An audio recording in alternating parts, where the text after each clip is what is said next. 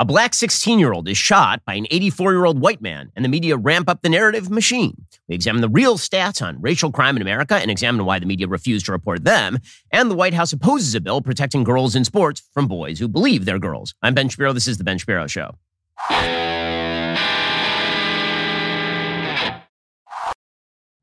The Ben Shapiro Show is sponsored by ExpressVPN. Protect your online privacy today at expressvpn.com slash Ben. Alrighty, well, big story of the day. We have the media's favorite type of racial crime, a white on black shooting. This is their favorite type of racial crime. In fact, it is the only type of racial crime the media will actually report. And it is indeed a horrendous crime. I mean, this is a really, really bad situation. It is obviously an act of evil if, if what we are seeing right now is the entirety of the story. And from the available facts, the facts are the facts. According to the UK Daily Mail, a white homeowner has now been charged with first degree assault for shooting a 16 year old black boy named Ralph Yarl when he mistakenly rung his doorbell in Kansas City, Missouri. Andrew Lester, 85, is facing two felony charges, and a warrant has now been issued for his arrest, according to Clay County prosecutor Zachary Thompson. The prosecutor confirmed there was indeed a racial factor in the ordeal. The, the kid was a teenage musical scholar who apparently has now applied to, he had applied to Yale, apparently a really good kid, and he was trying to find his younger twin brothers to pick them up a block away. And he rang the wrong doorbell. And this guy just blasted the gun through the door and shot him in the head and in the arm. It's a horrible situation. The, the prosecutor says, I can tell you there was a racial component to the case. The bond for the, for the suspect is set at $200,000. If convicted, Lester would face life in prison for the assault charge and three to 15 years for armed criminal action.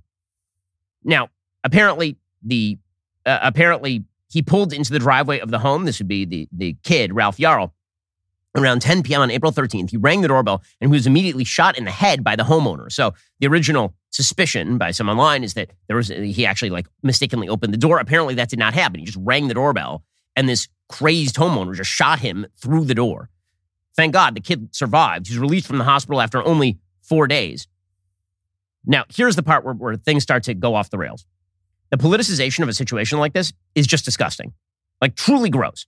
Because what the media and what Democrats have decided to do is turn this into a, a writ large narrative, right? That this sort of stuff's happening all the time. The life of a young black man anywhere in the United States is that he might ring on a random white doorbell and just get shot through the door, right? This is the narrative that the media and the Biden administration are going to attempt to draw. The reason I say this is because President Biden called the Yarl family on Monday and invited them to the White House when Ralph is well enough. So a young 16 year old black man gets shot by an 84 year old white man through the door. And the president of the United States calls up the family and says, come on over to the White House. Now, this would beg the question. It would require you to ask another question, which is how often do situations like this happen? Really, how often do white people just shoot black people? How, how often is that sort of homicide committed? Because the only reason the president would do this, I mean, he's not doing this for everybody. He's not calling up every victim of a, of a homicide attempt and, and inviting them to the White House. He's only doing it when certain races fit the bill. And again, none of this is to deny the evil that occurred here. This guy should go to jail for the rest of his life if all the facts that I've just stated are the entirety of the facts, which, again, right now they appear to be. But that has nothing to do with the broader narrative, which is a narrative driven by the media, which is that the true victims of crime in the United States, when it comes to interracial crime, are black people at the hands of white people. That's the only reason why the president of the United States would intervene in this case, as opposed to the myriad other cases where people get shot. He never calls up a black family when the perpetrator was black. That never happens, which is the most common type of, of homicide in the United States on a per capita basis. And on a raw basis, the most common type of homicide in the United States is white people being shot by other white people on a non per capita uh, on a per capita basis, the most common type of gun homicide or homicide attempt would be black people on black people. He never calls up any of those people. White person gets shot by a white person, Joe Biden does not care. A black person gets shot by a black person, Joe Biden does not care. A white person gets shot by a black person, as we'll discuss, Joe Biden seriously doesn't care. He only cares when it's one type of interracial crime. And that is why, presumably, the president of the United States is intervening.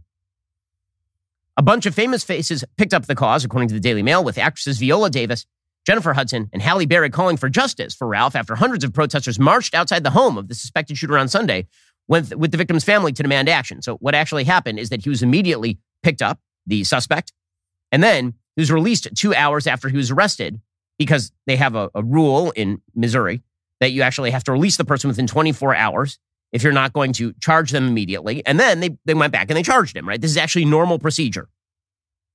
Kansas City Chiefs quarterback Patrick Mahomes said he hopes the justice system does right by him. And a GoFundMe account to help Ralph and his family raised more than $1.7 million. $1.7 million. Again, the, the teenager's family has now branded the incident a hate crime, which it certainly could be. Ralph's aunt, Dr. Faith Spoonmore, claimed that when the teenager fell to the floor, he was shot again and then miraculously managed to run to next door to a neighbor for help. She said her nephew had to knock on three doors before he was helped, and even then he was told to lie on the floor with his hands above his head. And she's suggesting that those people who didn't let him into the house or, or who were asking him to raise his hand, those people obviously also were some sort of racist, according to the family. That seems a bridge too far for me, considering if somebody showed up heavily bleeding from the head and the arm at your doorstep, you might be a little wary of what exactly is is going on. I mean, that, that's not like the craziest idea, in the, world, but put that aside. Obviously, what you're talking about right here is a is a what looks like a racial crime, what what very well may be a, a, hate crime rooted in the race of the suspect, in the race of the suspect, and the race of the victim. But again, only one type of crime is covered by the media. This is the only thing that they care about. So protesters were originally got very angry, like preemptively angry, that this shooter was supposedly not going to be prosecuted, despite the fact that he then is going to be prosecuted and probably will end up in jail for the rest of his life, which won't be very long. Presumably, he's 84 years old. And here are some of the protesters who are angry at the release of the shooter.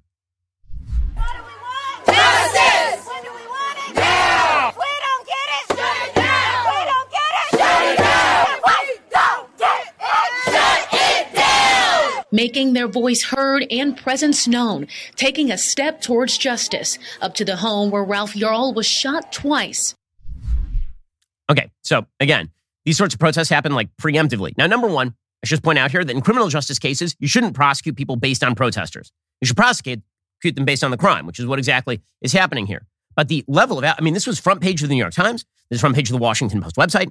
This was the president of the United States calling up Ralph Yarl's family, which suggests the reason that, that Joe Biden is intervening the media because this is a this is just the tip of the spear, right? This is how the media how they decide what is a local crime story versus what they decide is a national crime story is entirely rooted in what they wish the narrative to be. And what the media and the Democratic Party wish the narrative to be is that black men in America, young black men in America, are victims of white people who are attempting to murder them. Right? That's the reason why this is a national crime. I'll give you an example of something that is not a national crime, according to media. In fact, such a not national crime you can't even re- relate the race of the suspects. We'll get to that momentarily. First, I want to talk to you about Daily Wire's most trusted privacy partner and premier sponsor of this show, ExpressVPN. Are you aware that your browsing data is constantly being tracked and monitored? Have you ever stopped to think about who has access to that information, what they might be doing with it? If you're like most people, you probably haven't thought about that very much because why would you? But the truth is, your browsing data reveals a lot about you, your interests, habits, location, even your identity. Every time you visit a website, you click on a link make a purchase online, you're leaving a digital trail that can be monetized by advertisers and data brokers or even hacked.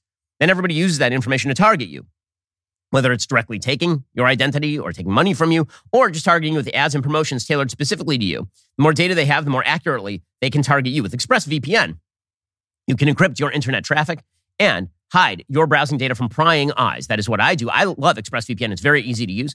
One button, you install it on your phone or your computer. Another button, it's now working and, and you're protected. Secure your online activity today by visiting expressvpn.com slash Ben. That's E-X-P-R-E-S-S-V-P-N.com slash Ben. You get an extra three months for free. That's expressvpn.com slash Ben. Once again, expressvpn.com slash Ben today. Go check them out. It's lightning fast speeds, unlimited bandwidth, easy to use software, ExpressVPN.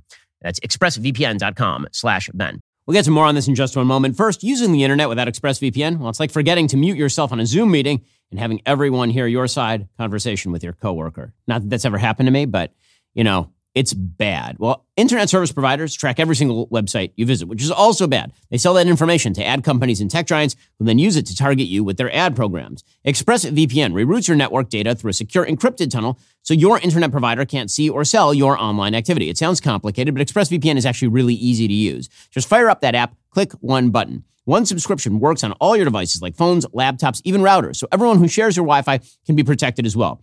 Here at Daily Wire, we're proud to have ExpressVPN as our top privacy partner because we believe everyone should be able to protect themselves from big tech's prying eyes. Protect your online privacy by visiting expressvpn.com slash Ben today. That's E-X-P-R-E-S-S-V-P-N.com slash Ben. Get an extra three months for free. That's expressvpn.com slash Ben. That's the service I use. You should do the same. expressvpn.com slash Ben to get an extra three months for free.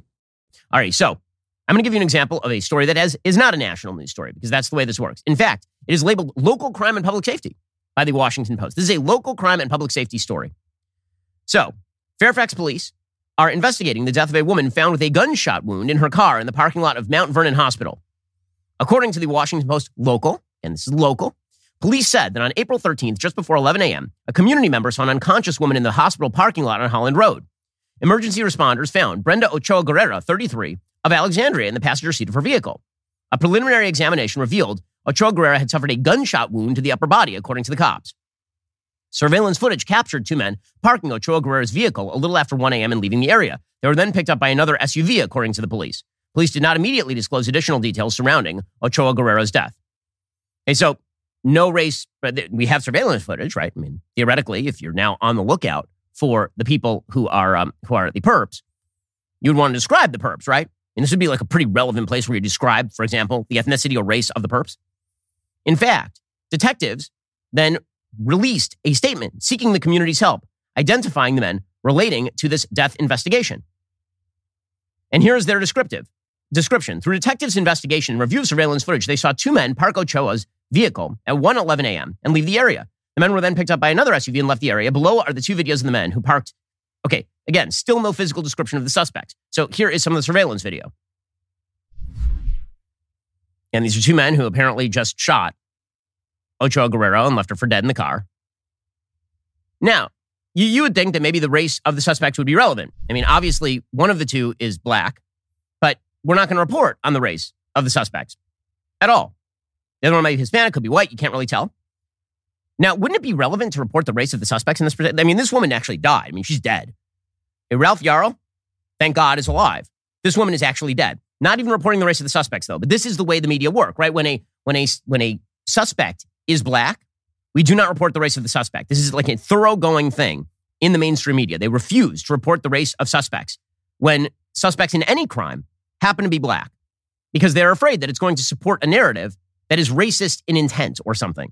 And if you actually cite fact, that facts themselves are now here's the thing: facts themselves are not in fact racist. They're not racist.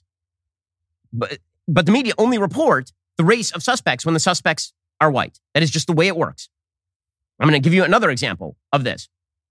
So here is some here is some tape that has gone viral now of looters ransacking an LA gas station over the course of the last couple of days. Here, here is some of the video from ABC7. Video into our newsroom shows hundreds of people crowding an Arco near Central and Alondra. After smashing the door, dozens of looters flooded into the store, grabbing anything they could. LA Sheriff's deputies tell us there were thousands of dollars worth of merchandise stolen and a thousand more in damages. This as deputies deal with numerous street takeovers throughout the city. Deputies say they couldn't intervene because of safety concerns as they were very outnumbered. Okay, the, the deputies are outnumbered. Looters ransack these gas stations. You'll notice no report on the race of the suspects in this particular case. In fact, if you go to if you go to abc7.com, their report on this will not report the race of any of these suspects, even though you can see from the video this is a disproportionately black group of people who are looting the, the gas station because you can't mention it. It's unmentionable. According to ABC7, sheriff's deputies in Compton have returned to their patrol duties Monday following a chaotic weekend that involved a series of street takeovers and a mob of looters that left a trail of destruction at local stores. And law enforcement officials say they are developing partnerships and a plan to stop the increasingly common occurrence of street takeovers in Compton. Video captured a wild scene at an Arco gas station near Alondra Boulevard and Central Avenue early Sunday morning, where a large group was caught on video bum rushing an Arco gas station and stealing thousands of dollars worth of merchandise, all while the clerk on duty hid inside. The video shows one man breaking the glass door while dozens of looters crowd behind him. Moments later, the group was seen grabbing everything from drinks, snack, alcohol, and condoms. Investigators said shots were fired about a block away from the store raid, though no injuries were reported. Residents of Compton, which again is a heavily black area in Los Angeles, say the street takeovers have become a frequent problem in the area in which looting took place. They say the scenes captured at the Arc were bound to happen at some point. This intersection, this goes down two to three nights a week. We hear the motors running. If you're close by, you, can, you can't breathe after they got going, said Ricky Finley, a resident of Compton. Again, this heavily black area, but you're not supposed to report the race of suspects in these particular cases ever. Because if you do, it might lead to people to have bad thoughts, bad thought. Like eh, you, the, the viewer of news, cannot be trusted with actual facts because it might make you a racist or something to know that suspects in this case are black. Whereas precisely the opposite. If a white, if an elderly white man shoots a black kid through the door because he's a racist, that is indicative of white racism in all of its systemic evil across the United States. And again, this is not just in Los Angeles. And we saw this in Chicago as well over the course of the last weekend. We'll get to that in just a moment. First, you may have noticed that prices of essential goods are not coming down anytime soon. You need to start looking at ways that you can cut costs. One of the ways you can do that, make the switch on over to Pure Talk. Pure Talk saves the average family over $900 per year. You can get the same coverage you're used to at half the rate you're currently paying. Not only will you save money, you'll also get the satisfaction of knowing you're supporting a great American company. The CEO and chairman of Pure Talk is a U.S. military veteran. When you become a Pure Talk customer, you're given the option to support America's Warrior Partnership, which is an organization that works to prevent veteran suicide. I'm a customer of Pure Talk. They don't drop calls. Their 5G network is excellent. Actually using the same tower network as one of the big guys. We've got a range of affordable plans to choose from. You can find the perfect option for your needs. Get unlimited talk, text, plenty of data for just 30 bucks a month, no contract. Switch on over to Pure Talk in as little as 10 minutes while keeping your phone and your phone number. Their US-based customer service team makes the switch super simple. Go to puretalk.com, enter promo code Shapiro, save 50% off your very first month of coverage. That is puretalk.com, promo code Shapiro. Pure Talk is simply smarter wireless. Make the same switch that I did. Head on over to puretalk.com Enter promo code Shapiro and save 50% off your very first month of coverage. Alrighty, so, and this is not just in Los Angeles. It's not just with regard to local crime stories where people get shot to death. It's also in uh, Chicago. So, as we reported yesterday, over the weekend, there was a giant ransacking in the loop of Chicago, which is the downtown, really nice storefront area. Uh, here is a video of one group jumping on cars and running across traffic in Chicago. Again, this sort of characterized Chicago over the weekend.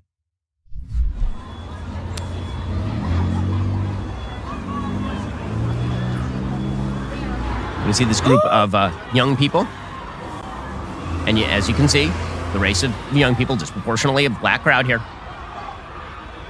Don't report the race, ever, is the rule, if the race does not match what the narrative ought to be. Okay. Or how about Walmart's being looted in Chicago? And Walmart's like, Walmart's are being shut down in Chicago because of the looting problems in Chicago.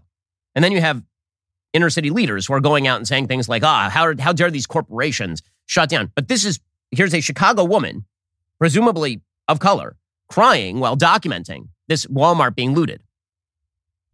Every grocery store looks like this. Everything is either on the floor. Look at Look, this. The celery's still fully stocked. Can't even get no food for my kids, G. Look at this. Came in the store to try to buy something because I'm not, I'm not, I'm not a thief. Look at this. In my hood, can't even get no food for my kids. Okay, but the media won't cover this. I mean, they, they won't. If they do cover it, they'll talk about systematic poverty or some such nonsense. Okay, meanwhile, here's, a, here's an actual interracial crime story. Okay, so here's a video that emerged over the course of the last couple of days. Is a white woman getting the actual hell beat out of her by a black crowd. That is what is happening here. Somebody posted this on their on their Instagram page, I believe, uh, or on YouTube, and said, "Yay, we get active." This is what it means to get active. Apparently, in Chicago, is for a black crowd to beat the living hell out of a young white woman. Is what this looks like here.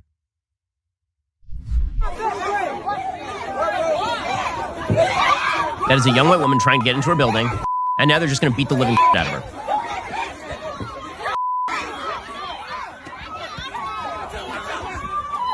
Truly evil behavior here, obviously. And look at that guy's sweatshirt, antisocial social club. Like people are coming to, to do this sort of stuff. Like people are gathering, they are, they are coordinating with one another to do these sorts of things. And so what does our political class do? Well, I mean, if it's, a, if it's a black crowd doing this to a white woman, we don't even know the name of that white woman. We don't, ha- we don't know what happened to her. I mean, from that video, I would assume that she was gravely injured. That is a crowd of predominantly young black men beating the living hell out of a white lady. And no one cares in the media. No one cares enough to actually pursue who is that woman? What actually happened to her? Is she in the hospital? Did she do anything? Like, what, what exactly is it? No one cares. Is Joe Biden going to call her family? I don't think so. Joe Biden doesn't know her name. Joe Biden doesn't, care about her name. Joe Biden doesn't care about any of that because the narrative doesn't match. This has nothing to do with the evil that was done to Ralph Yarl. That isn't evil. What this has to do with is the massive narrative double standard that the media create, in which we are all supposed to believe that the true threat to racial peace in the United States is white people who are preying on black people. That's the lie. It's not true. And meanwhile, stories like this, the only way to preserve that narrative, because statistically it's not true, is to simply ignore stuff like this. So you have Lori Lightfoot, the current outgoing mayor of Chicago, saying it's wrong to call this. I don't know. Does it look like mayhem to you? That look like mayhem to me. Lightfoot says there's lots of opportunity to redirect young people to safe spaces, but scoffed at one reporter describing what happened as, quote, mayhem. And, and, here's the thing the mass majority of the young people that came downtown came downtown because it was a great um, weather and an opportunity to enjoy the city. That's absolutely entirely appropriate. Um, there are a few that came with different intentions, and they have, they have, and they will be dealt with. Um, but I'm not going to um, use your language, which I think is um, wrong, uh, to say that is mayhem. It was wrong to say that's mayhem. She said they're, they're, they're out there to enjoy the weather while they're beating the living hell out of a white woman and trashing cars and burning them and, and looting things. Yes, well done. Now, would Lori Lightfoot have similar feelings if the races were reversed here? Of course not. Of course not. Imagine a white crowd beating the living hell out of a black woman like that. Not only would that be front page news, it would be front page news for months. I this Ralph Yarl case is going to be front page news for the next several weeks, minimum, because it's going to be treated as indicative of the experience of young black men in the United States. In a second, I actually want to go through the statistics here because if we're going to talk about interracial crime now, the vast majority of crime in the United States is intraracial, meaning white on white crime, black on black crime, Hispanic on Hispanic crime. The only group for which that is not true in the United States, ethnically speaking, is Asians. For Asians, the majority of crime committed against Asians is by people of other races. But for everybody else, it's intra-racial crime. However, we're going to get into interracial crime in just one second. First, the economy is under a lot of stress right now. Your skincare routine does not have to be. Genucel is dedicated to helping you through trying times. To prove it, they're offering over 70% off their most popular package. Plus, for the first time ever, Genucel's including both the Ultra Retinol and Dark Spot Corrector with every purchase of their most popular package. Don't miss out on this amazing deal just in time for warmer days ahead. Genucel's Ultra Retinol contains a powerful retinol alternative safe to use on your skin in the summer sun. Their dark spot corrector helps reduce the appearance of dark marks and sunspots right now. You can get them both in Genucel's most popular package. So producer Savvy just had a baby, which means she's never sleeping again. But she's been using Genucel to make herself look better because let's face it, when you're a parent, you don't get any sleep. You need Genucel. Try it for yourself. Get Genucel's most popular package for 70% off at genucel.com slash Shapiro. Every order subscription includes a luxury gift box with two free springtime essentials. That's two free gifts plus free shipping. Go to genucel.com slash Shapiro. Again, that's genucel.com slash Shapiro, G-E-N-U-C-E-L dot com slash Shapiro. And every order subscription includes that luxury gift box with two free springtime essentials. Okay, so let's go through some of the stats here. Because again, the media narrative here, the media from Joe Biden, the media from everyone today and for the next couple of weeks and forever probably is going to be that black men live under constant threat, right? This was the George Floyd Black Lives Matter narrative. Black men are living under constant threat because on rare occasions, people like Ralph Yarl are shot through the door by a possibly demented 84 year old racist, right? That's, that's the that's the narrative. Because black people in America, they are under the thumb of the system, and the system is reflected in shootings like that one. So now let's talk about actual crime statistics in the United States. All the stuff you're not supposed to talk about, ever supposed to talk about. Okay, the reality is, as I've said, intraracial crime represents the vast majority of crime in the United States, violent crime in the United States. Interracial crime is disproportionately black on white, not white on black. Wildly disproportionately black on white, not white on black. So let's look at the race and ethnicity of violent crime offenders and arrestees. 2018. This is the DOJ reporting this quote. Relative to their share of the U.S. population, 60%, white people were underrepresented among offenders in non fatal violent crimes overall, 52%. They accounted for 45% of offenders involved in aggravated assault and 31% of offenders involved in robbery. They were not underrepresented to a statistically significant degree among offenders involved in rape or sexual assault or simple assault. Black people were overrepresented among offenders in non fatal violent crimes overall. 29% of all non fatal violent crimes were committed by black people relative to their share of the U.S. population, which is 13%. Half of all offenders involved in robbery, 51%, a majority of offenders involved in robbery, were represented by 13% of the population. A third involved in aggravated assault, 34%. More than a fifth involved in simple assault. And more than a fifth in, involved in rape or sexual assault were black. Okay, so most of that crime, again, is occurring. This is not interracial crime. That's just generalized crime statistics. Black Americans are overrepresented in the crime stats, both among the victims and among the perpetrators. Because black on black crime, again, represents the vast majority of crimes against black people. Now, let's get to the actual statistics on interracial homicide. Okay, we'll use interracial homicide as an example because these are examples that we're looking at attempted homicides. Okay, so here is the interracial homicide as a percentage of homicides by the victim's race. Okay, so this is a chart from US News and World Report from 2001 to 2015. What you'll see is it's absolutely consistent. These are just straight lines. These are absolutely flat lines. So, white victims killed by blacks as a percentage of white people killed overall, that represents something like 15 to 17% every year from 2001 to 2015. Like somewhere between 15 and 17% seems about right. And then if you look at the black victims killed by whites, that represents about half that number in terms of the actual percentage. So, for example, we'll take 2019. 2019 is a perfect example of this. And again, this is a perfectly consistent stat. This is year over year, every year.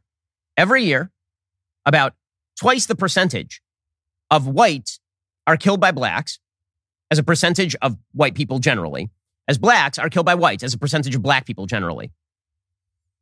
Okay, which means that when you adjust for population size, black on white homicide is significantly more of a problem than white on black homicide. According to the FBI statistics, 3,299 white Americans were murdered in 2019. 79% of those, 2,594 of them, were killed by white perps. 566 of them, 17%, were killed by black perpetrators. So again, that means that 17% of white Americans who were murdered in 2019 were killed by black perpetrators, according to the FBI. Now let's look at black Americans. For black Americans, 2,906 black Americans were murdered in 2019. 2,574 of them, 89%, were killed by black perpetrators. 8%, 246, were killed by white perpetrators. So 17% of white Americans who were murdered in 2019 were murdered by blacks. 8% of blacks who were murdered in 2019 were killed by whites. So on a raw level, a white American was about twice as likely to be killed by a black American as vice versa. Okay, but we also have to take into account the percentages of the population at work here. So there are about 235 million white Americans. There are about 47 million black Americans, which means that one out of every million white Americans killed a black person in the year 2019. By contrast, 12 out of every million black Americans killed a white person in 2019. Okay, so again, this is not to suggest that there's like a huge threat of black people killing white people. Again, the vast majority, like you're talking about very small numbers compared to the overall population. Nor is this to suggest anything inherent about race. What this is to suggest is the entire media narrative that is going to be drawn now, as always, when a white person kills a black person, is that black people are in, like, this was literally the, the lie of Black Lives Matter, that black people were being killed in overwhelming numbers by white people. And it is not true. It is not true. On a statistical level, it is more likely that if a white person is killed, they were killed by a black person than if a black person was killed, they were killed by a white person by a factor of about two. And again, that's not even adjusting for population size.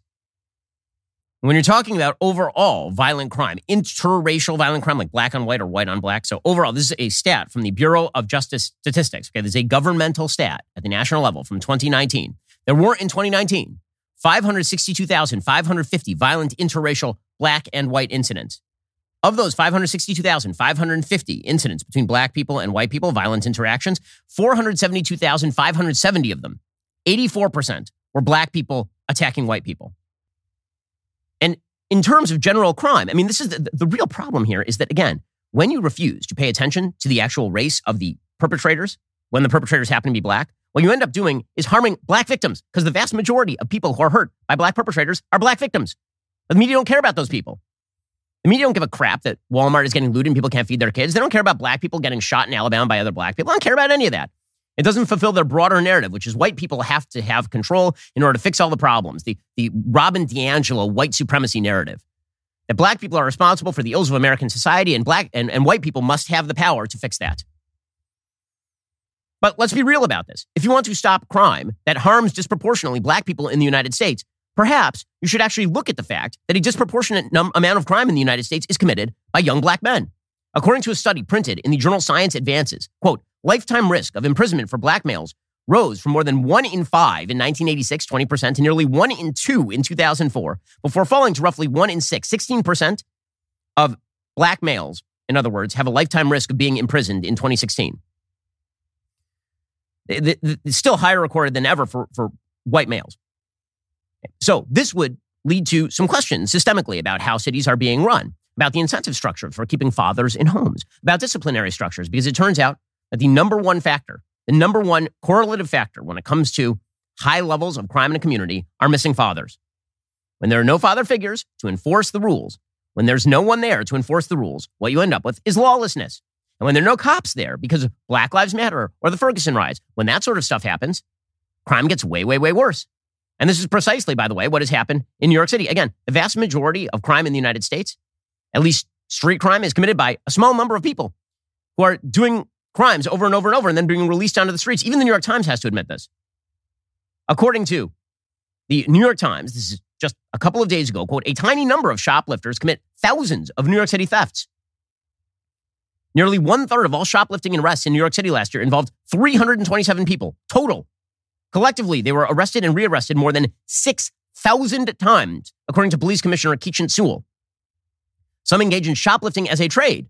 I'm looking forward to the media now. They've already decided that prostitution is sex work. So I'm, I'm looking forward to uh, shoplifting being reclassified as theft work. That's going to be good. Others are driven by addiction or mental illness. The police did not identify the 327 people in the analysis. But again, one of the reasons that you've seen major cities refuse to crack down on crime is because they wish to perpetuate a narrative, which is that the only reason that minorities are being arrested at disproportionate rates is because of racism, as opposed to the real reason, which is that some minorities in America are committing crimes at a disproportionate rate because some minorities in America have very high rates of single motherhood, have very low rates of educational performance. All of these are fixable cultural problems, but the media don't want to fix those problems because the media have decided that they have narratives in each of these areas. Alternative family structures are, are a solution. A single mom can do just as great a job as a mom and a dad. Right? This is part of the media's narrative too. The problem is that in order to uphold that narrative, they have to ignore this other narrative, and then they have to thrust that onto generalized white supremacy as an emblem of which is the is the killing or the attempted killing of Ralph Yarl. All of it is just lies on top of lies to avoid the actual problem here. That, that, that it, it's and it's it's gross and it, the people it predominantly hurts. By the way, again, black people, as always, as always. Okay, in just a second, we'll get to the Biden administration deciding that they don't care about women, which you already knew. We'll get to that momentarily. First, if you own a business, the past few years have been a bumpy ride. You could probably use a break. Innovation refunds can help. Innovation Refunds knows the value of your time, which is why they made it easy to apply for the Employee Retention Credit or ERC. Go to getrefunds.com to get started in less than eight minutes. See if your business qualifies for ERC assistance. Your business may be eligible for a payroll tax rebate of up to 26 grand per employee kept on payroll during COVID 19. Innovation Refunds has already helped clients claim over $3 billion in payroll tax refunds through the ERC. They might be able to help your business too. There is no upfront charge. They don't get paid until your business gets its refund. And if you overpaid your taxes, why not get some of that money back? I mean, the fact is the government's been taking so much of your money. They've been shutting down your business during COVID and putting additional restrictions on you. If you paid too much in your tax, why not get that money back right now? Don't miss the opportunity. This payroll tax refund is only available for a limited amount of time. Head on over to getrefunds.com. Again, that is getrefunds.com, G E T R E F U N D S.com. Getrefunds.com. Go check them out right now. Also, when leftists tell you that America is systematically racist or systemically racist, they're lying. All the evidence actually points to the contrary. Every attempt to fix this non existent problem in the name of equity is making the country worse, is what we've been talking about. While Heather Mac Donald is shutting down that malignant ideology of anti racism in her brand new book, When Race Trumps Merit How the Pursuit of Equity Sacrifices Excellence, Destroys Beauty, and Threatens Lives. Heather Mac Donald's When Race Trumps Merit exposes how the BLM fueled equity obsession is destroying Western civilization or tearing down the meritocracy because meritocratic standards have a disparate impact on certain minorities. We no longer enforce a lot of criminal laws because doing so has a quote unquote disparate impact on minority criminals. But lowering standards, as Heather explains, jeopardizes scientific progress, destroys public order, and poisons the appreciation of both art and culture when race trumps merit. It's a great book. It's eye opening. The truth always is. Heather is unafraid to break taboos about academic achievement and crime. She provides the data and the life stories that show the damage being done to this country in real time, all in the name of equity. The book is a must read for anybody who's concerned about the present state of the country and worried for our future. When Race Trumps Merit is available on Amazon or wherever books are sold. Heather will be on the show a little bit later on today. Uh, meanwhile, the Biden White House, they continue to oppose the rights of women to compete against other women and not against men, which presumably is why the administration released yesterday a statement against HR 734. So HR 734 says that girls should compete against girls and boys should compete against boys. The White House says, no, no, this is bad. It's bad. Boys should be able to compete against girls. Quote, for students nationwide, participating in sports and being part of a team is an important part of growing up, staying engaged in school, and learning leadership and life skills. HR 734 would deny access to sports for many families by establishing an absolute ban on transgender students. Even those as young as elementary schoolers, playing on a team consistent with their gender identity. Well, I have a question. How does it deny access to sports? It doesn't. It just says that if you're a girl and you think you're a boy, you should compete with the girls. You can still be on a girls' team. What's the problem? Schools, coaches, and athletic associations around the country are already working with families to develop participation rules that are fair and that take into account particular sports grade levels and levels of competition. This White House has bought full into the lie that boys can be girls, girls can be boys, and that it is deeply important that kids be taught this. And this has now been imbibed by the plurality of the Democratic Party. There's a poll from YouGov from the last week, and here's what it shows. Here's the question Who should be allowed to attend drag shows? Now, normal human beings might say you have to be an adult to attend, you know, a sexualized man prancing around in women's garments and twerking. Perhaps you should be an adult to attend that. Like that's, by the way, that happens to be the position of 52% of people who are independent, politically independent. Another 9% of those people say they should be banned altogether, like no drag shows at all. Okay, so that'd be 61% of independents say either they should be restricted to people who are over 18 or they should be banned. Among Democrats, 39% say, 39% say they should be available to everyone. Drag shows should be available to everyone, regardless of age. You should bring your two year old to a drag show. Say almost four in 10 Democrats. Accompanied, by the way, by 53% of gay, lesbian, and bisexual people. Among Republicans, obviously, as you would imagine, only 8% of Republicans say that these should be allowed for everyone. I have no idea who the 8% of Republicans are. 58% say that they should be restricted to people who are above the age of 18. It's 6 in 10. But the fact that 4 in 10 Democrats think that it's fine for like a two year old to go to a drag show is insane to me. But these are the people that the Democratic Party is now serving. That is their chief constituency. And so this means that they have to fight back on every front. And this is particularly true on the cultural front. I mean, it's true from the top to the bottom of, of pop culture. So Bill Gates, for example, it now comes out, is funding millions of dollars to an NGO claiming that kids are born sexual and that 10 year olds should learn about commercial sex work. According to Fox News, the Bill and Melinda Gates Foundation donates millions of dollars annually to a non governmental organization called the International Planned Parenthood Federation, which of course is related to Planned Parenthood. It's a separate entity from the U.S. nonprofit, but it wields significant influence on global sex education. They have 120 independent organizations in over 146 countries, and they've received 80 million bucks from Gates. World Health Organization also gives money to them. A toolkit released in 2017 showed an insight into how the NGO teaches sex ed to kids around the globe. Quote, sexual activity may be part of different types of relationships, including dating, marriage, or commercial sex work, among others. This is what apparently kids under 10 should be taught. Children under 10 should also be told, quote, as you grow up, you might start to be interested in people with diverse gender identities. The IPFF, the IPPF rather, suggested in multiple instances that children are born sexual. Quote, children under 10 should be taught that sexuality is a part of you from the moment you are born. Your sexuality develops and changes throughout your life. By, by the way, this is just, I'm sorry, that's, that's such stupid garbage. Sexuality, like, have you met a baby? Like, meet a baby. Are those particularly sexual beings to you? If so, then you should go to jail. There's something wrong with you. But again, this is now penetrated to the last vestiges of our pop culture. Presumably, this is why SNL is now featuring. I don't know when SNL decided they were going to be like the less funny version of MSNBC, but this is what they do now. So apparently, there's a person on SNL, Saturday Night Live, named Molly Kearney. Molly Kearney is doing a really bad Chris Farley cosplay here, cosplay, and um, and is quote unquote non-binary, by which we mean that Molly Kearns is a, is a woman. That's that's what non-binary means. It doesn't exist. So Molly Kearney is uh, going to lecture you on Saturday Night Live about trans kids. They say, oh, the hilarity. Oh, the hilarity. So she has now entered the Hannah Gadsby versus Samantha Bee sweepstakes of comedy death. Here we go. Introducing SNL's first non-binary cast member. It's Molly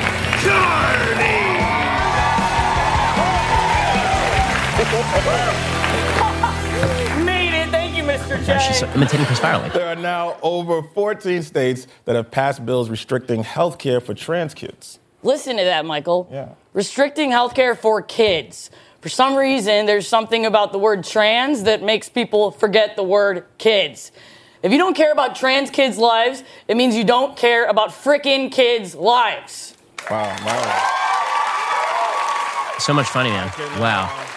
Wow. So much hilarity. I am. And also, my legs are going numb and I might pass out. Okay, so uh, the original Chris Farley was funnier. and also when they used to write funny lines for people. But this is the entire culture. The entire culture is now pushing the idea, of course, that boys can be girls, girls can become boys, and that if you oppose this agenda, then this means that you are stupid and transphobic. This is what stupid person Sunny Hostin had to say on Repository of Stupidity, The View. Collective IQ 8. They also are making this out to be a trans. It's it's it's a, this is a transphobic issue, right? We know that this country is highly transphobic. It's so, it, and it's unbelievable to me that this still goes Let's on. say that many but of the transphobic people get the attention. I doubt that the country's as transphobic. I hope I hope the country is not Yeah. as transphobic as it ahead. Appears to be, to but trans rights are under Yeah. attack. Yeah. all over the place. Yeah. Now, this is, and people are saying this is a, an American beer. This is a Belgian company, okay? like, it's not even like. Save Wait, it, save it. the? Anheuser-Busch. Anheuser-Busch is a Belgian company that doesn't only sell Bud Light, but sells like beer in like 130 countries and stuff, and like all over kinds the world. yes. And all kinds of beers. Yeah. So that's why it's so dumb to me. Oh, it's so dumb to you. I mean, if something is dumb to Sunny Hostin, we can immediately assume it's one of the most brilliant things that's ever been done because she is one of the dumber people on planet Earth is Sunny Hostin. But again, this is the idea that if you oppose a major mainstream American brand trying to trans the culture, then this means that you are you are dumb in some way. Also, there's nothing to worry about, guys. There's nothing to worry about, which is presumably why Sam Smith is being treated as a hero still. So you all remember Sam Smith from uh, the Grammys where he performed as Satan. Well, he's still doing that routine. Uh, I, what is the crowd for this? Honestly, who who finds this stuff like quality entertainment? Not only is it tired and, and boring, it's also like absolutely horrifying. I'm just wondering, like Sam Smith claims now that he is what gender non-binary. He keeps switching his identity every couple of minutes. So he's he's a gender non-binary man or something. Um, uh, which but he's but he's still gay, right? I mean, he he like is a man who, who wants to have sex with with other men. I have a question for gay dudes. Is this like attractive to you? Just a question for for all the gay folks in the audience because why? I find this confusing. Anyway, here is Sam Smith uh, prancing on world tour. There are no audience age restrictions on the show, by the way. So all, all the wonderful Democrat parents who think that that the four in ten Democrats who, who think that it's appropriate for children to attend drag shows, they can be perfectly happy attending a satanic a satanic strip show with with obese man Sam Smith.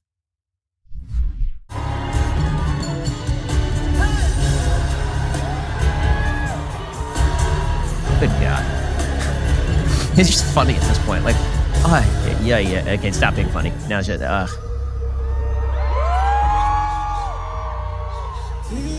Uh. Oh, no. Uh. Okay, guys, this is what you're doing to the culture. Really? Well, well done. Now, this is what this is what woke does to the culture throughout. By the way, just destroy all standards of beauty, decency, truth. All of those things must go. Which is presumably why you end up with um, Lizzo doing a selfie video in which she explains that she is the new standard for beauty. Nope. Just gonna go. Nope. Yeah, that, that's a, that's a, that's gonna be a no from me. I just finished showering and doing my little routine, and you know what I realized? I am gorgeous. I am the beauty standard. Catch up.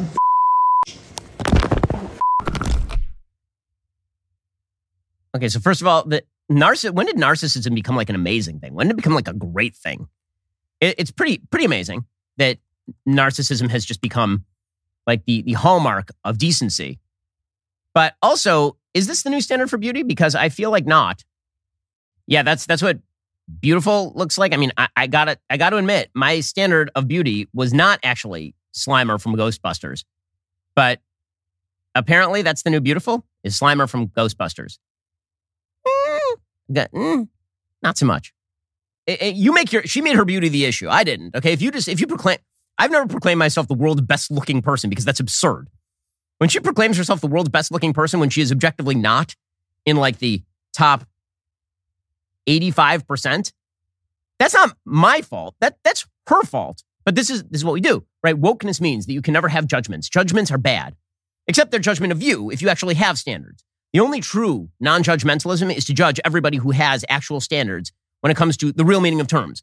Like say beauty or decency for children or man or woman All standards must be absolutely exploded. That's the only way you end up with the conclusion that Lizzo is somehow, you know, the height and standard for, for human beauty.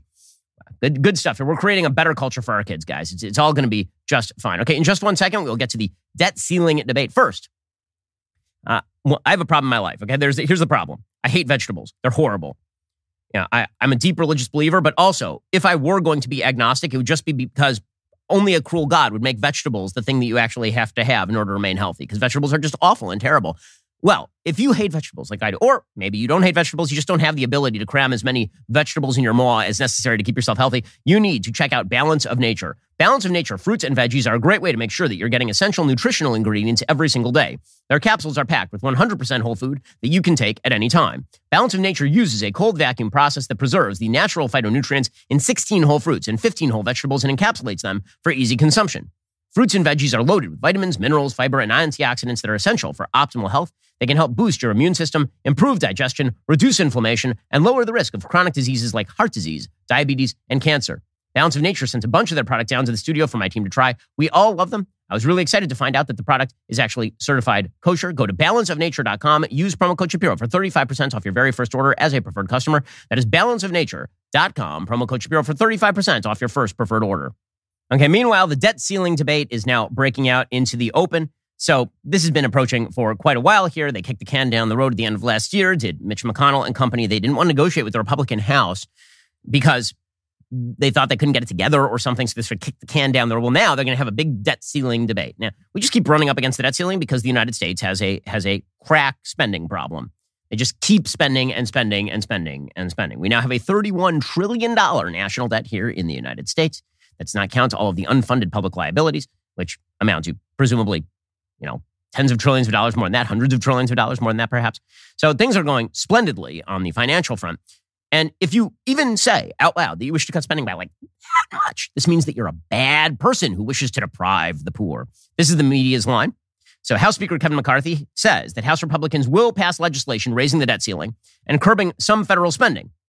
In a speech that he gave Monday at the New York Stock Exchange, he laid out the House Republican demands for agreeing to a debt limit increase. They want Congress to place limits on federal spending, claw back some unused COVID 19 aid because there's like billions of dollars in a slush fund that was never actually used, and require Americans to work to receive federal benefits. Those measures would be paired with a debt limit increase that would last into next year. So um, I have a question. What, what, what about those things are, are objectionable? Requiring Americans to work to receive federal benefits as opposed to you just get to stay home? That seems normal. But um, According to Democrats, you just have to pass a clean debt limit increase. The debt ceiling just has to be increased without any spending cuts ever. You must never, ever cut the spending. Now, here is Kevin McCarthy talking about the fact that Joe Biden has just ignored all of this. For 75 days, the president has ignored the debt ceiling. As Speaker of the House, I have a responsibility to tell the nation that that has got to stop. I'm here to tell you I want a responsible, sensible debt ceiling. It puts us on an economic path to make America stronger. It works for every American. But that cannot happen if the president continues to ignore the problem. And he can't continue any longer. The day is coming. I do not want to see this president bumble in to a default. I want to sit down and solve the problem together. Um, so that's all well and good, except that Joe Biden won't even pick up the phone. McCarthy says, I haven't even heard from Biden. I've had months to negotiate this, and Biden won't even call me back. Unfortunately, I have not heard from the White House since our very first meeting. President Biden has been missing in action and misleading the public. Mr. President, with all due respect, enough is enough. This is not how the leader of the free world should act. Your partisan political games are provoking the very crisis you claim to avoid. Well, that of course is true. Well, all of this has, has meant of course, Democratic backlash because Democrats have the easy solution here. The easy solution is we never actually limit the spending. We just keep borrowing and spending and spending and borrowing. Is going to have some pretty dire effects down the line, as we'll discuss in just a moment internationally. But here is Chuck Schumer saying we're not even allowed to talk about this stuff. Stop it. We're not going to cut anything. Democrats want to avoid defaulting on our country's debts Meanwhile, Speaker McCarthy continues to bumble our country towards a catastrophic default, which would cause the economy to crash, cause monumental job loss, and drastically raise costs for the American people. He went all the way to Wall Street and gave us no more details, no more facts, no new information at all. I'll be blunt. If Speaker McCarthy continues in this direction, we are headed to default. Okay, now the reason Democrats are saying this is because they like to blame McCarthy for the default, because the idea is that somehow status quo is we just keep spending and spending and spending and spending. And so anyone who makes the counter argument is then held hostage. And this is true for every sort of federal spending program, every entitlement program. This is why it's now become a third rail to say that we actually do need to restructure Medicare and Social Security, or those programs will go bankrupt. Every single person who follows this stuff knows that that is the case. Everyone knows that eventually we're going to have to raise the retirement age or cut benefits or raise taxes dramatically or all three. Everyone knows this. This is not a question. France just had to do the same thing. But you're not even allowed to talk about it because, again, we're just going to walk ourselves blindly into that debt wall. That's, that's precisely what's going to happen. By, by the way, Joe Biden actually voted in favor of spending reforms attached to debt limit increases when he was in the Senate four times 85, 87, 93, 97. The other times, when he opposed raising the debt limit, it was because he said deficit reduction measures were not enough to justify debt limit increases.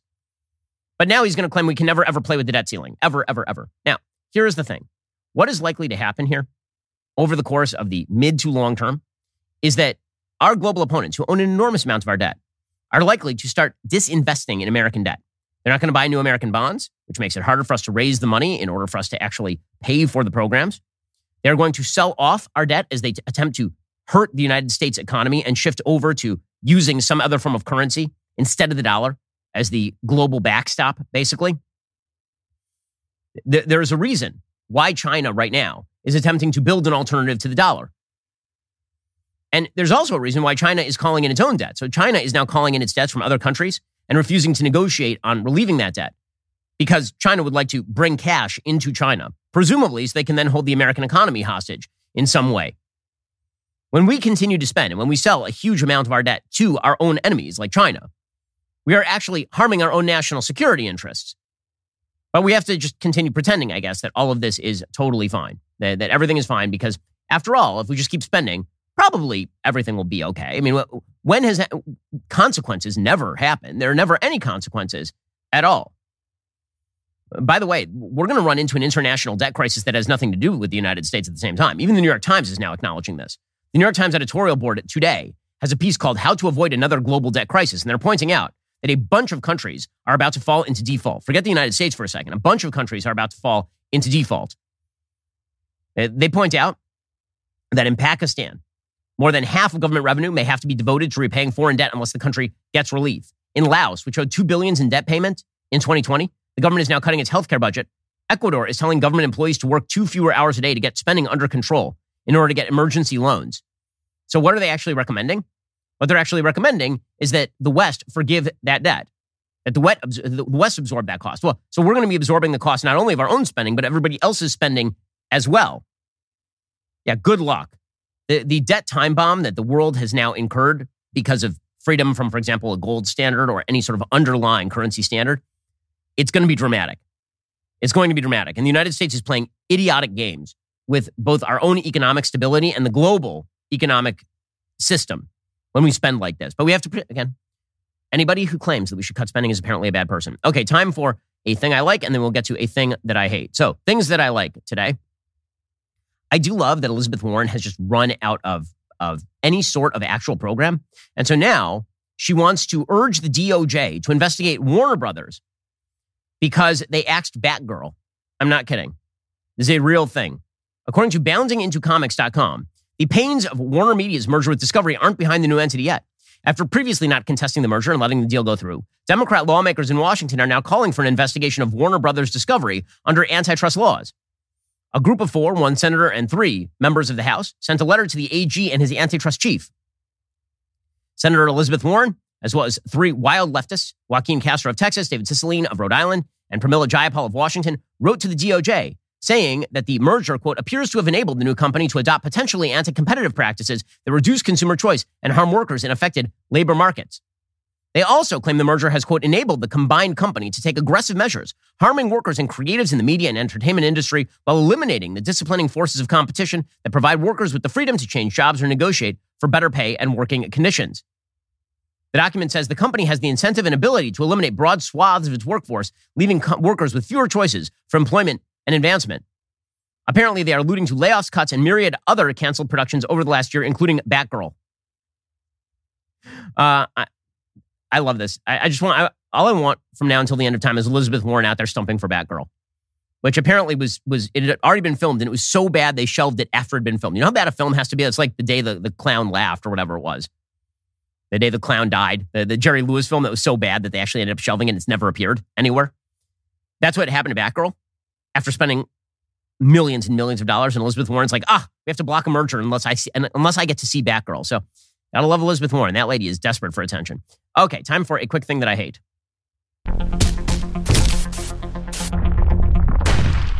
So, in case you didn't know, I, I tend to think that the mainstream media are a bag of flaming hot garbage. Uh, the reason that I think this is clear they are terrible at everything, and they do not understand almost anything. So, the UK Telegraph has an unbelievable piece today. It is so funny. It's a really funny piece. It is called Meet the Elite Couples Breeding to Save Mankind. And the, whole thing is about quote unquote pronatalism. Okay, so the idea here is that if you think that the world is going to underpopulate itself, which it clearly is going to do in the West, there's not a single Western country that has an above replacement rate, reproductive rate in the West except for Israel. It's literally the only one. The United States is currently clocking in at just under 1.8. France is clocking in at 1.2.1 is the replacement rate. 2.1 kids per family per woman. That's the replacement rate. If you wish to maintain your population, I mean, increase it just to maintain it. Some countries like South Korea are like 0.8. Japan is at like 0.9. Italy is 1.2. Right? These numbers are, are terrible, which means that all these countries are going to depopulate. And there are a bunch of environmentalists who are like, yeah, fewer humans. That means better for the trees and such. But here's the reality. When you depopulate your countries, the first thing to go is your social welfare net because ain't nobody there to pay the bills. When you have no kids who are there to support your giant socialistic enterprises, you know what happens to them? They collapse. When the kids don't exist to actually do the innovating, what happens to economic growth? It tanks. Things get worse. Depopulation is a great threat. But the media doesn't understand this argument. And not only do they not understand it, they don't understand who's actually having babies.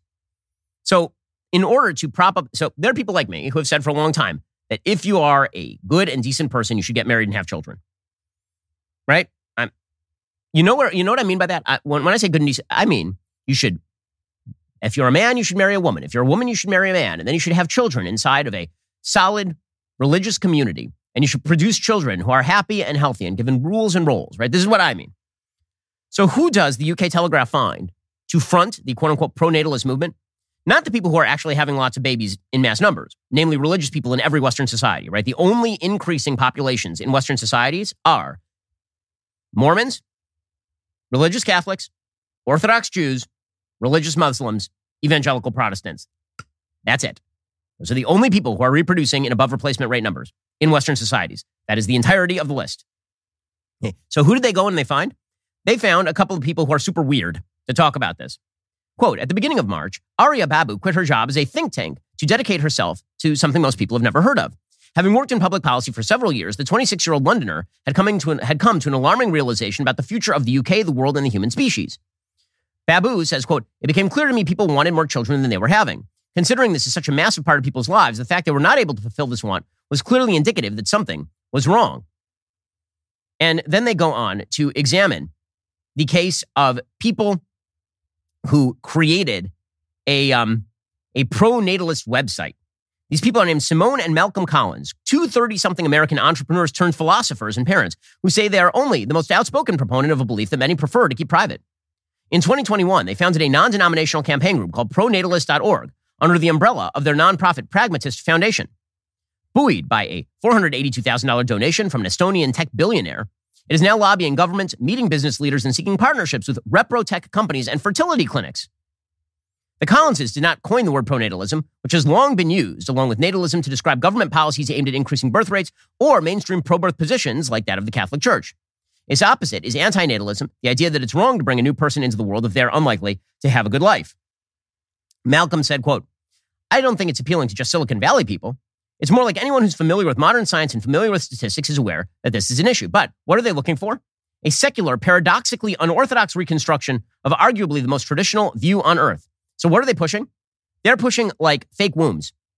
I'm not kidding. They think the way that they're going to solve the birth rate crisis in the West is through alternative family structures and fake wombs. Because the alternative, which would be encouraging religious people to get married to each other and have families, is like the Nazis. This is really what the UK Telegraph suggests. The problem, he concedes, is that a falling birth rate is a common preoccupation of neo Nazis and other ethno nationalists who believe they are being outbred and replaced by other races. The Collinses strongly disavow racism and reject the idea that any country's population should be homogenous. Another issue is what you might call the handmaid's tale problem. From Nazi Germany's motherhood medals to the sprawling brood of infamous Kansas based God hate preacher Fred Phelps, a zeal for large families has often been accompanied by patriarchal gender politics. For liberal Westerners, the idea that we would need to have more babies, we being a loaded pronoun when not all of us would actually bear them, may conjure images of Margaret Atwood's Gilead.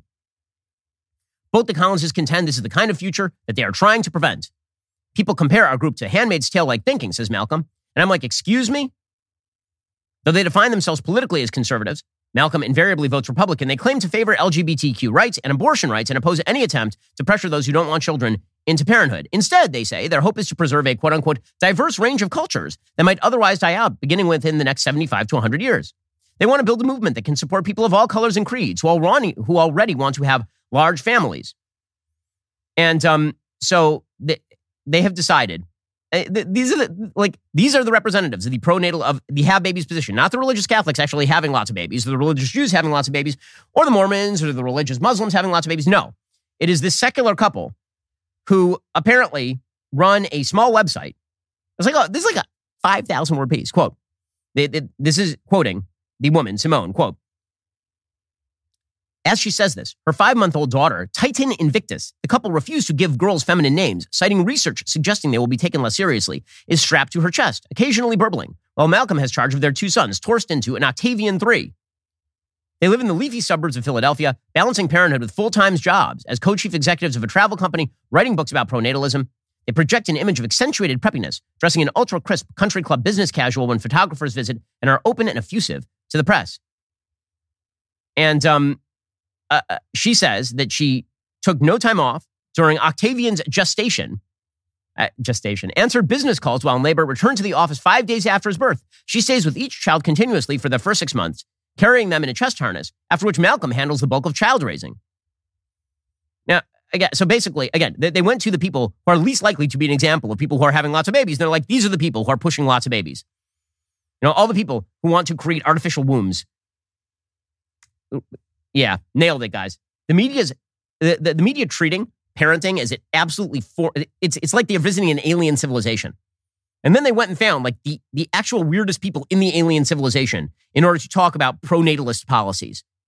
You know, it's real easy to find people who have lots of babies and aren't interested in, for example, developing artificial wombs or avoiding nuclear family structure. They're all over the place. In fact, if you throw a stone in the world, you'll probably hit one of them. But apparently, this is the best the media could do. They, they, in order to slander, you know, the idea that that sort of mainstream people do this, they find a couple of people who seem to be kind of strange, and then they focus in on those people. Typical media narrative garbage. Alrighty, guys, the rest of the show is continuing right now. You're not going to want to miss it. We'll be talking with Heather Mac Donald. She's a brand new book out all about the meritocracy being destroyed by wokeism. If you're not a member, become a member. Use code Shapiro checkout for two months free on all annual plans. Click that link in the description and join us.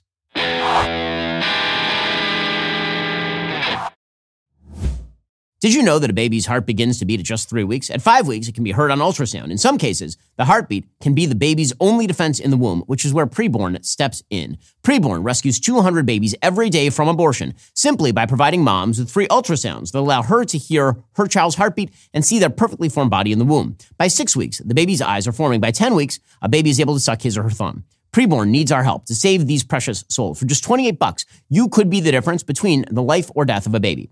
If you become a monthly sponsor, you'll receive stories and ultrasound pictures of the lives you helped to rescue. All gifts are tax deductible. 100% of your gift donation goes toward saving babies. To donate, dial pound 250, say keyword baby. That's pound 250 baby, or go to preborn.com slash Ben. That's preborn.com slash Ben. Go check them out right now. Preborn.com slash Ben. It's the best thing you're going to do today or maybe ever. Dial pound 250, say keyword baby start saving children today.